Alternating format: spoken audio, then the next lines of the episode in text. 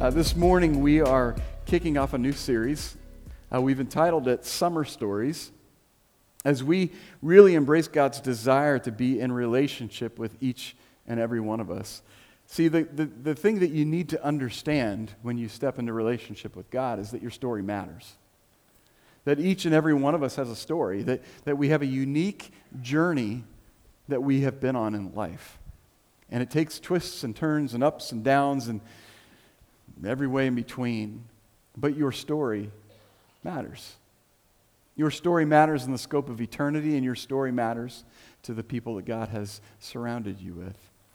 And so, as we embrace our stories, as we embrace the testimonies of what God has done in each and every one of our lives, or God is desiring to do in our lives today, it's important that we understand that His power and His presence at work in our lives can transform everything. See, God has always been about the story of the one. He's always been about the one. You're a one, and I'm a one. And He chases after the one because you have value, because He sees who He created, and He created you with a plan and a purpose. But it's easy for us to miss the importance of the one as we embrace the call of God to the Great Commission. We can remember in the, at the end of, of the, the book of Matthew when Jesus is, is preparing to ascend into heaven and he's getting ready to leave his disciples. And in Matthew 28, we, we know the, the Great Commission that, that Jesus gives his disciples to go into all the nations and to make disciples, baptizing them in the name of the Father and the Son and the Holy Spirit. See, through, throughout Jesus' ministry, he was always reaching to the one. But we often see the call of the gospel as a mandate to somehow save the world. That, we've, that we're called to save everybody. Go and make disciples of all nations. I don't know about you, but there's been times in my life where I've looked at that and thought, oh, it just seems a little overwhelming. There's a lot of people. And I don't know how I'm, I'm, I'm called to save all of them. I like to think that, you know, I'm saving the world a little bit at a time. But it's, it's, it's, it's a challenging mandate. But God's greatest desire is not that we would feel the pressure to save the world, but instead that we, like Jesus, would go after the one. That we would chase after the one who's struggling, who's hurting, who is lost. Jesus is often referred to in Scripture as the Good Shepherd, which begs the question what's our role in this whole plan to help seek and save the lost? If Jesus is the Good Shepherd, then what does that make us? I heard of the, the dad who took his daughters to church to learn more about Jesus. And he tells of his experience. He says, Years ago, when our daughters were very young, we dropped them off at our church's children's church on Sunday before the service. One Sunday, just as I was about to open the door to the small chapel, the pastor came rushing up, clearly in a hurry.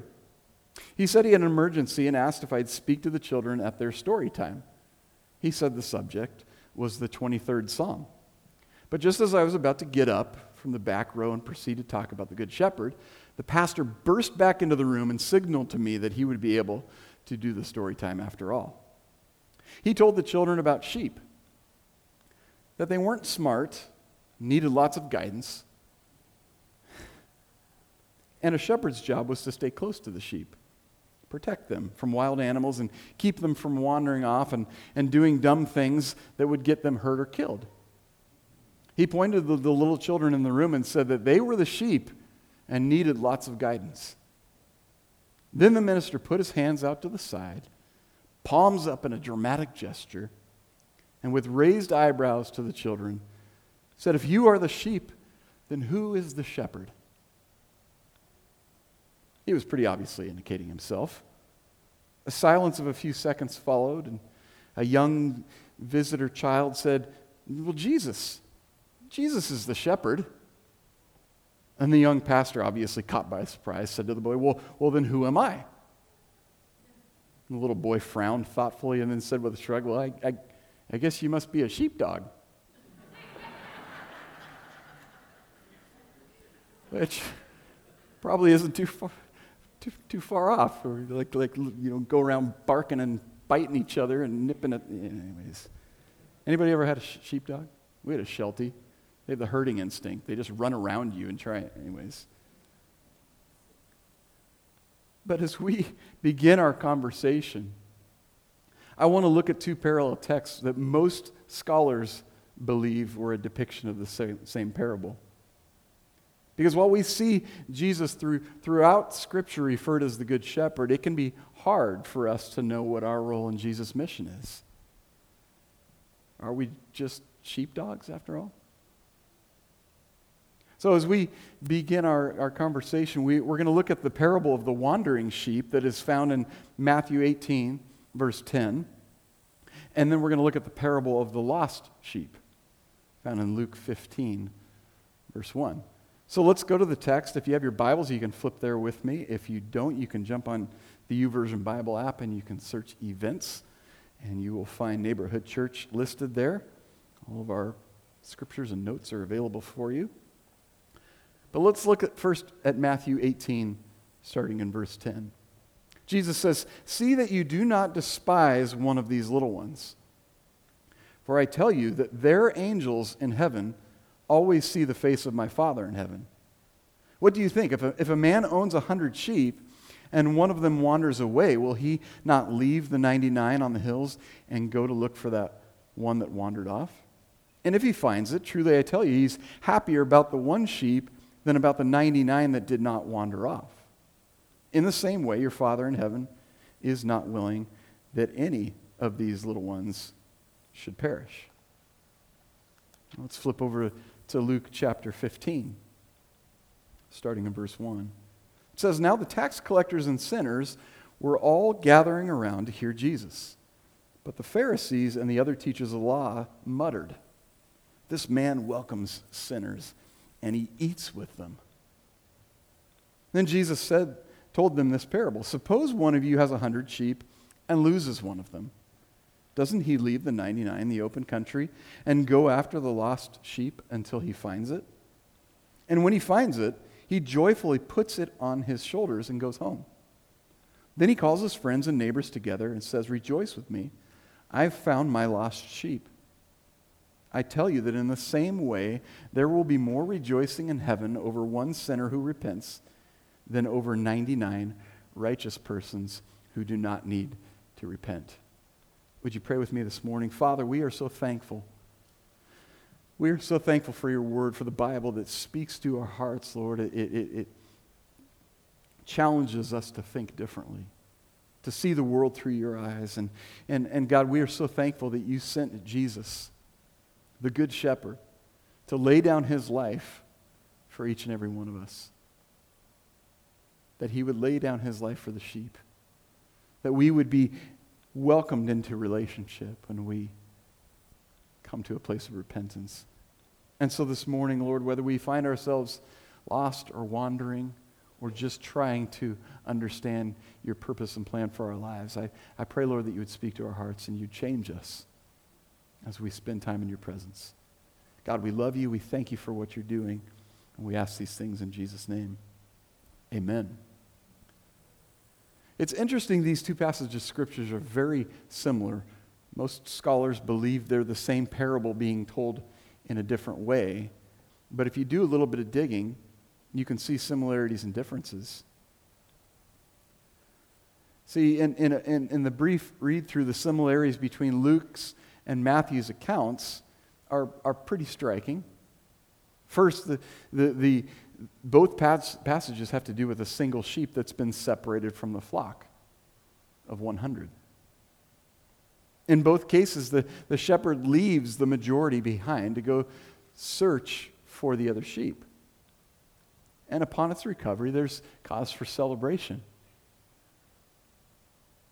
It's also interesting that in both passages, Jesus explicitly offers the parable as a what if.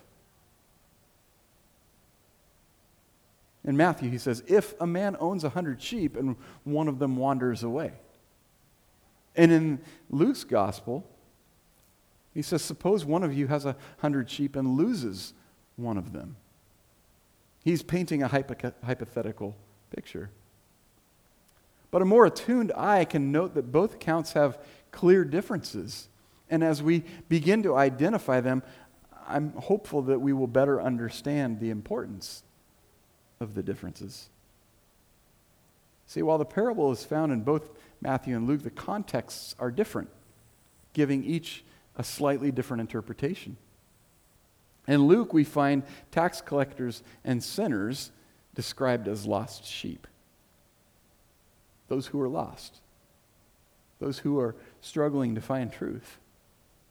In Matthew, we find that people who struggle with obedience and stumble into sin are described as wandering sheep. Those of us who know better but are choosing something else, have wandered away from God's plan and purpose for our lives. And the audience is also a major difference. In Matthew, it appears like Jesus is speaking to his disciples as he's instructing them on life in community and in the church. Whereas in Luke's account, Jesus is speaking to the Pharisees and teachers of the law. He's speaking to the scholars, those who are wondering why he's hanging out with the people that he's hanging out with. It's also interesting that Jesus puts the Pharisees in the shoes of the owner of the hundred sheep in Luke's account. Well, in Matthew, he offers his disciples a hypothetical and then asks them what they think. There's some stark differences. So let's unpack the true essence of God's loving pursuit of each and every one of us. Because every one of us has found ourselves to be one of God's sheep, either wandering or just lost, struggling to find our path. Each and every one of us represents the story of the one. Each of us is in desperate need of the intervention of the Good Shepherd. So it's important that we understand that God's heart is to go after the one who is lost. God always goes after the one who is lost because he loves his sheep. He loves you and I, and he desires relationship. He desires communion. He desires togetherness. See, God's, God's heart and desire is, is that none would perish. John 3:16, for God so loved the world that he sent his one and only son, that whosoever believes in him would not perish or be separated for eternity, but, but receive eternal life. Be welcomed into relationship. And Jesus' mission was, was simple. It was to seek and to save the lost. We, we see that in Luke chapter 19, verse 10. So if, if God's desire is that none would perish and Jesus came to seek and save the lost, wouldn't we think that the lost are kind of important to God? Would you agree with that? One person agrees that God is about the lost. Fantastic. See, the, the parable in Luke reveals God's heart for lost sinners. Let's, let's read it again. Luke chapter 15 starting in verse 3. Then Jesus told them this parable Suppose one of you has a hundred sheep and loses one of them. Doesn't he leave the 99 in the open country?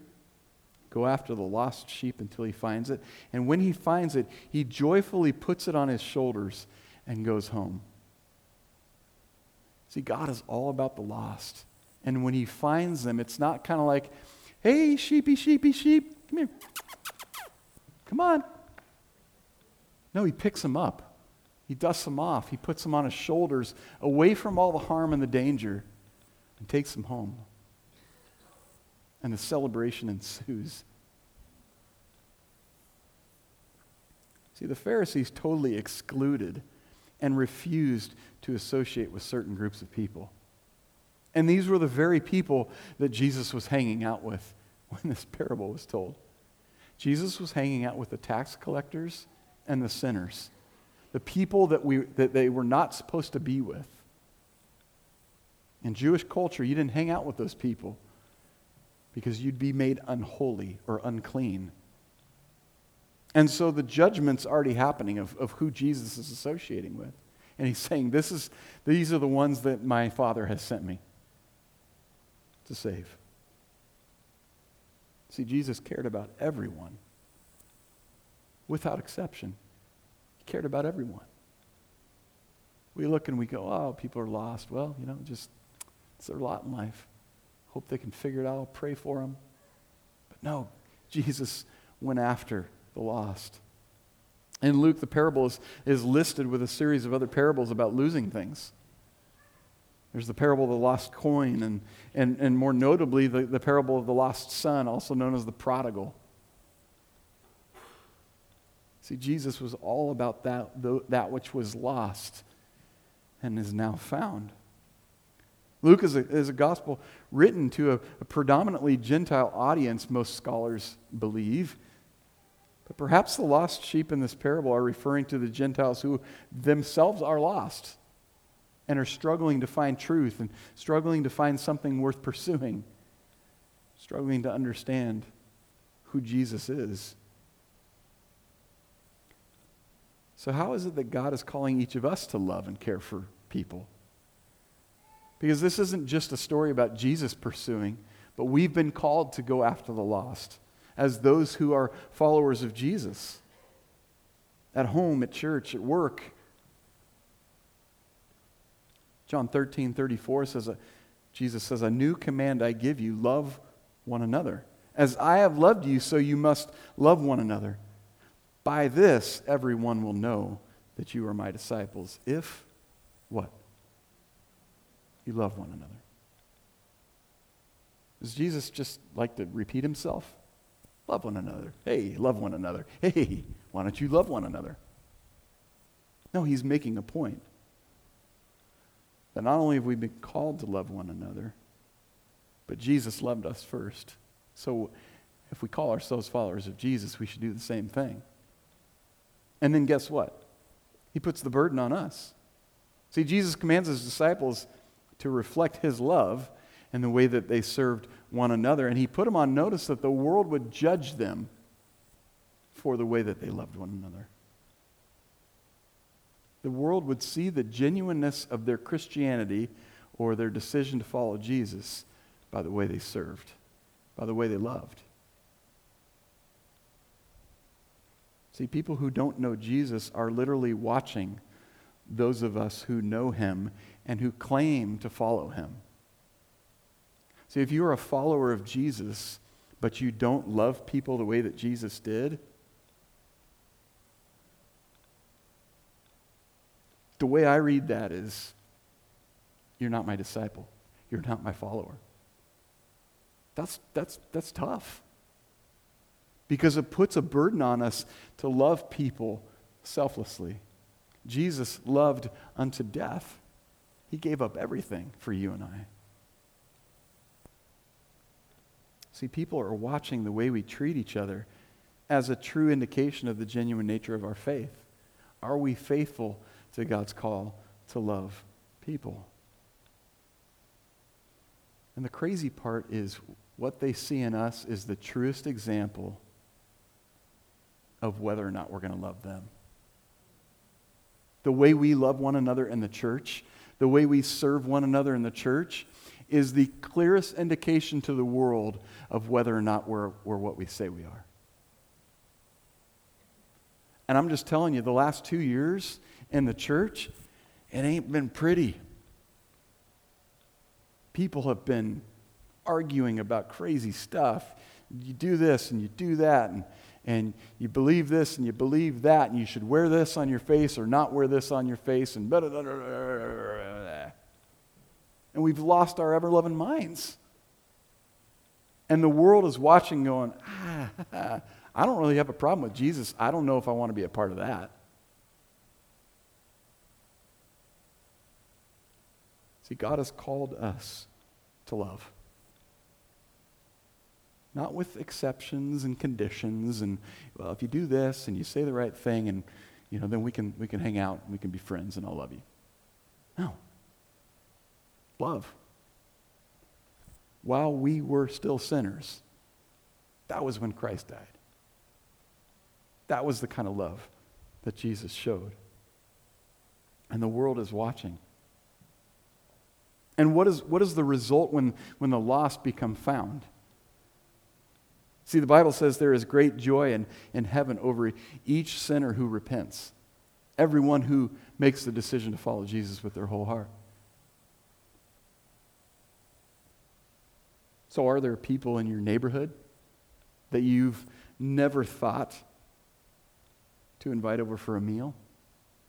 Are there people in your sphere of influence at work who you've never thought to have relationship with, but God has placed them right in front of you?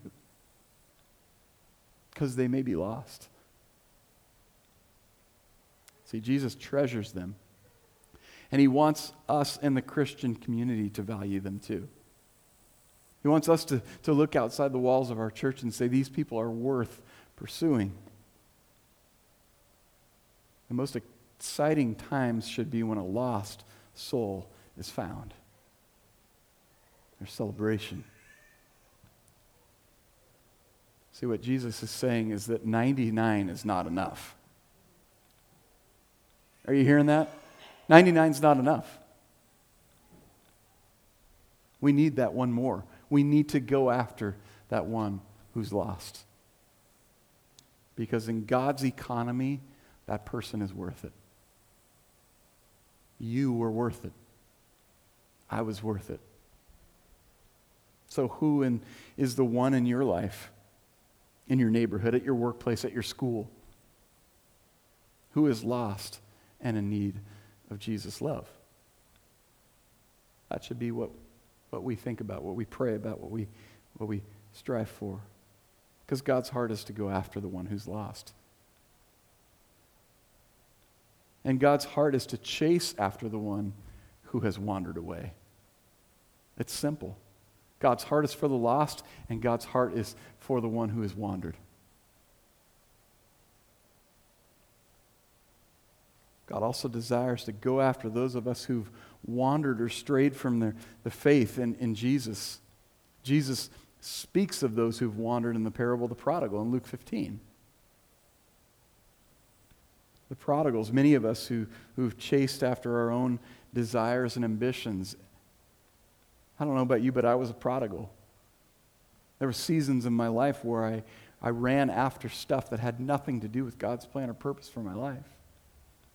I found myself frustrated and in destructive places and doing destructive things, hurting myself and hurting other people.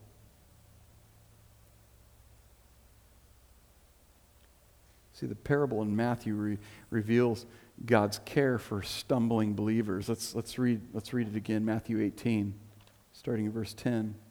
See that you do not despise one of these little ones. Why is Jesus talking about little ones? It comes up time and again in this, in this passage of Scripture in, in Matthew 18. He says in verse 2, he called a little child to him and placed the child among them. And he said, Truly I tell you, unless you change and become like little children, you'll never enter the kingdom of heaven. Why is he talking about little ones? The, the, the belief is that, that Jesus was using a child because children were just brushed aside in society. They really didn't have any value because they, were not, they had not come of age. And the ambitious, the scholars and the teachers of the law, those who, who fancied themselves so important, would go after their ambitions and not worry about the kids, not worry about the little ones, worry about the children, because they were chasing their ambition. And so Jesus uses these little ones and as followers of Jesus, we can get distracted and lose interest or struggle with commitment or, or be worn down by tragedy and pain. We can find ourselves in these very challenging and difficult places in life that cause us to begin to drift, that cause us to begin to move away from what God has desired for our lives. But we're called to nurture all who are in the church and to follow up with any who leave. Do you understand there's people who are wandering and, and drifting, even in our own community? Not only should we open the front doors of our church wider to those who are lost, but we have to take care not to lose people out the back door, not to let people drift away or, or wander or, or disappear without being checked in on, without being loved, without being pursued.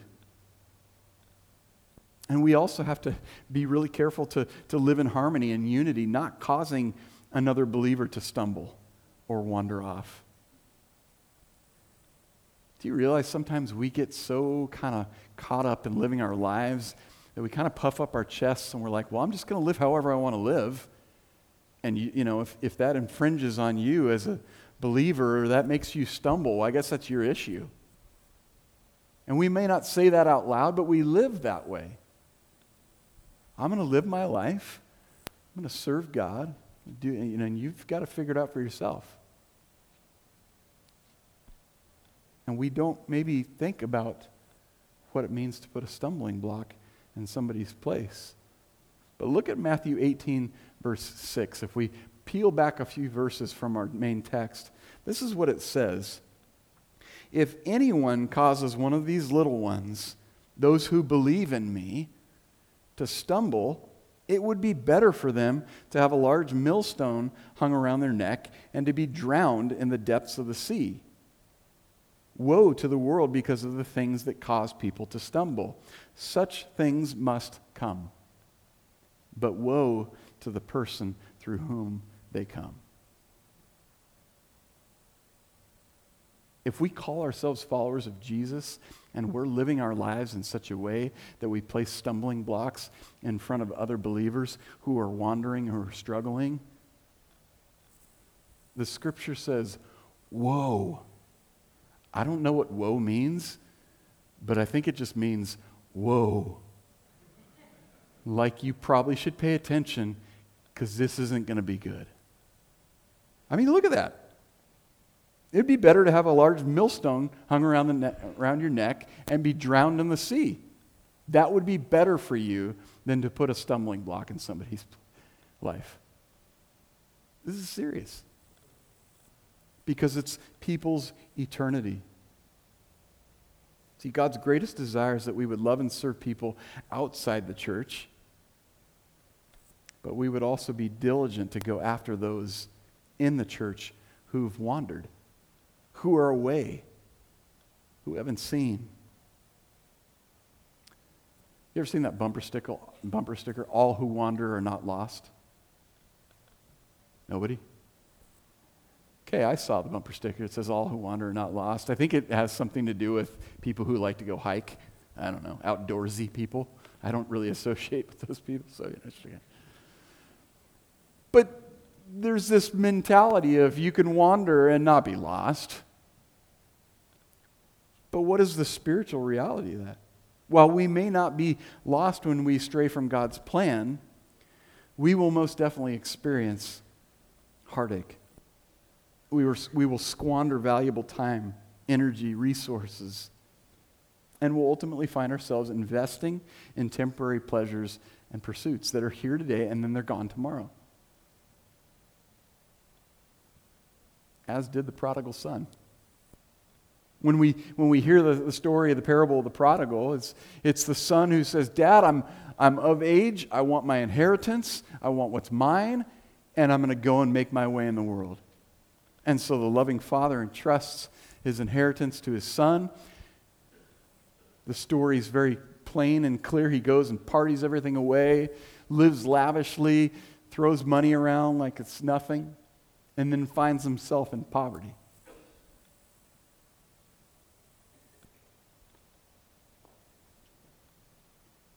There's a gentleman by the name of Tom Tenney, and he, he writes in his book, The God Chasers, about his observation of the prodigal son. He, he writes this Ironically, it was the father's blessing that actually financed the prodigal son's trip away from the father's face.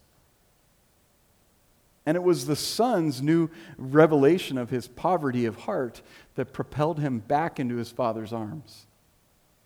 Sometimes we use the very blessings that God gives us to finance our journey away from the centrality of Christ it's very important that we return back to ground zero, to the ultimate eternal goal of abiding with the Father's intimate with the Father's in intimate communion.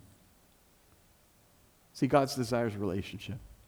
He's, desi- he's desiring communion. He's desiring intimacy.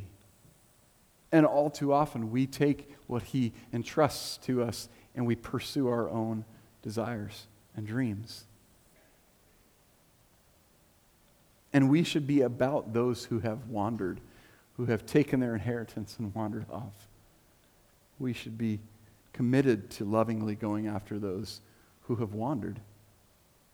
James 5:19 says, "My brothers and sisters, if one of you should wander from the truth and someone should bring that person back, remember this: whoever turns a sinner from the error of their way will save them from death, cover a multitude of sins." We are literally saving people from eternal death. There is a heaven to gain and a, a hell to shun. And you may say, I don't believe in, in heaven and hell. Okay. That's fine. But the reality is, we will spend eternity somewhere. And God's greatest desire is that none would perish, none would be separated from His presence, none would be separated from His love. You matter. Your story matters.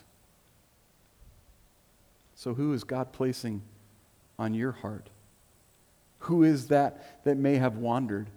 Who in your friend circle, who in, in, in your sphere of influence is God placing on your heart? Are they worth going after? Because in God's economy, they are. Is it worth leaving the safety of the 99? See, we don't like to, to, to, to leave the, the safety of the comfort of the, of the pack. We get comfortable in our Christian community. But, but God is calling us outside our circles, outside the walls of the church. It was amazing yesterday. We had our men's breakfast, and after that, we went out and spent some time canvassing our neighborhood in preparation for our, our serve day in August, where we're going to go out and just serve our neighbors. And as we would knock, knock on people's doors, and they'd open their door and they'd kind of look at us, you know, we'd have to say something like, hey, we're not selling solar panels, don't worry. You know, you know we're not those guys. Nobody got the solar panel guys. They came to our house. But we we, we would say, hey, we're just from neighborhood church. We're just down the way, and, and, and we just wanted to come out and see how we could serve you. Well, what do you mean? Do you have any projects around the house that you need done that you haven't been able to get to, or things that you just feel like have been kind of busted and broken and, and you need help fixing? Oh, yeah, yeah. Look, we've got this. Yeah, awesome. Well, we'll be out on the 28th. We'd love to help you with that. Well, how much is it going to cost? It's not going to cost you anything. We just want to, we just want to be a help. We, don't want, we want to serve. And you, you'd see the look on people's faces like, wait, what's the catch? There's no catch. And that's the love of God. There is no catch. You matter that much to God that He would leave the 99 and go after the one. Whether you're wandering, whether you're lost. So, who's the one who's wandered off? The, the face that you haven't seen at church for three to six months. The person who usually sits a couple seats to your right or to your left. The, the person who sits a couple rows in front of you and you greet during the, the, the awkward greeting time where you're like, hey, how's it going? Who is that person that you haven't seen or haven't interacted with? The life of the one worth leaving the safety of the sheep pen to bring back. Who's that one?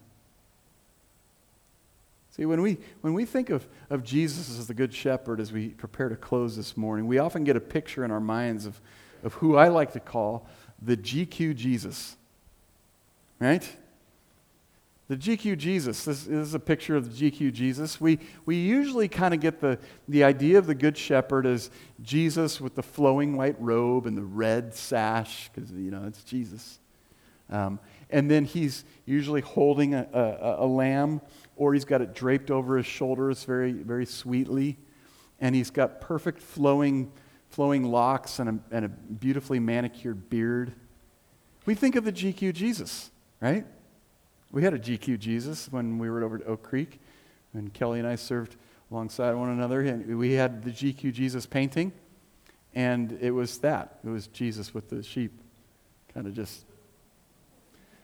And we liked to hide GQ Jesus all over the church. And so you'd walk into your office, boom, there's GQ Jesus. It was awesome. I don't know where GQ Jesus is now, but but this is the image we often get in our minds. But I tend to visualize Jesus more as the shepherd who's going after the lost and beat up sheep, the one who's going into that uncertain place. Where we're that sheep that's, that's wandered off, that is, that is lost, that is, is caught up, that is stuck, that is beaten up and bruised and cut, and can't get ourselves out of our situation. It's not pretty, it's not feel good. It's desperate. But Jesus, He finds us in our mess. He, he, he finds us in our bondage. He finds us in the midst of our addiction, and He says, You are worth it. I'm coming after you. And when I find you, I'm going to pick you up and I'm, I'm going to put you on my shoulders and I'm going to take you home to safety because I love you that much. He's willing to meet us where we are. And here's the important part no matter how we got there.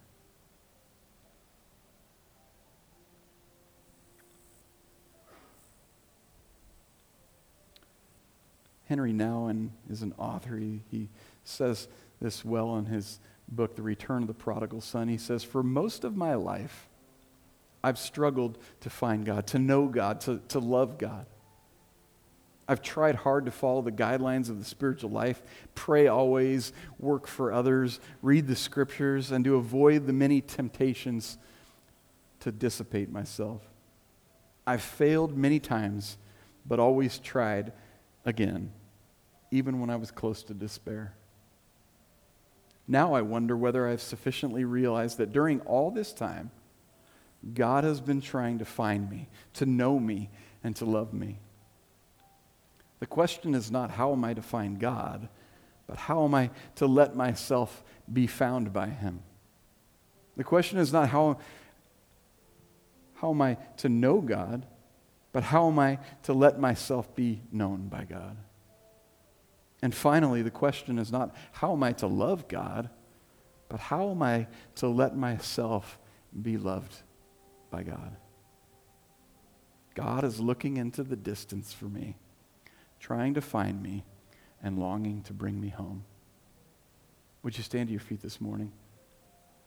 Father, we thank you that you are pursuing us, that you are chasing after us, that you are going after us, desiring to find us, whether we're lost or whether we're wandering.